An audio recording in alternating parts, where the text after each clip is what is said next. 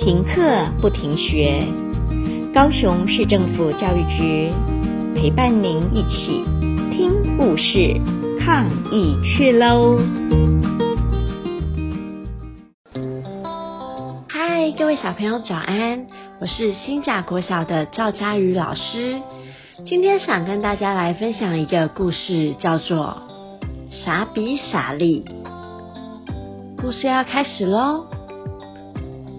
比利是一个容易担心的小男孩。每天呢，晚上睡觉前，比利会担心许多许多的事情，像是担心帽子喝醉酒，开始在空中开启了舞会；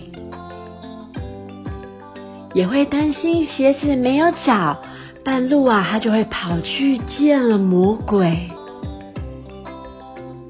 还会担心头上的乌云好黑好黑，天天会倒霉；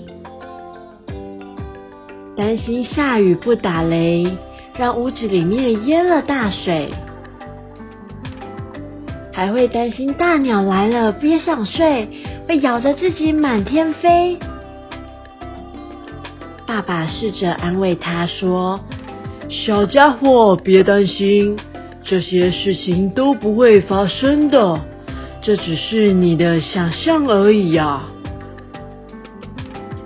妈妈也会试着来安慰比利说：“宝贝呀，别担心，我们会保护你的，我们不会让任何事情伤害你呀。”可是啊，比利爱担心的毛病好像还是好不了。尤其是住在别人家的时候，让他最最烦恼了。有一晚在外婆家过夜的时候，比利怎么样也睡不着。虽然这样听起来好像有点傻，可是比利还是决定起床去找外婆一起帮他想想办法。外婆对比利说：“爱幻想的孩子啊！”我小时候也和你一样，没关系，我去拿样东西给你。外婆走进房间，出来的时候手里拿着一些神秘的娃娃。外婆说：“他们是烦恼娃娃，跟他们说你有什么样的烦恼，然后。”把它们放在枕头下，你睡觉的时候呢，他们就会帮你担心你担心的所有事情。比利半信半疑的走进了房间，想说今晚试试看。他决定把烦恼都告诉娃娃们。啊，果然这晚睡得又香又甜。第二天早上，比利回到家。晚上的时候呢，他又把所有的烦恼都告诉了娃娃。这次他睡得像猪一样呢。第三个晚上、第四个晚上，比利都这么做，然后都睡得很好。可是到了第五个晚上，比利又开始担心了。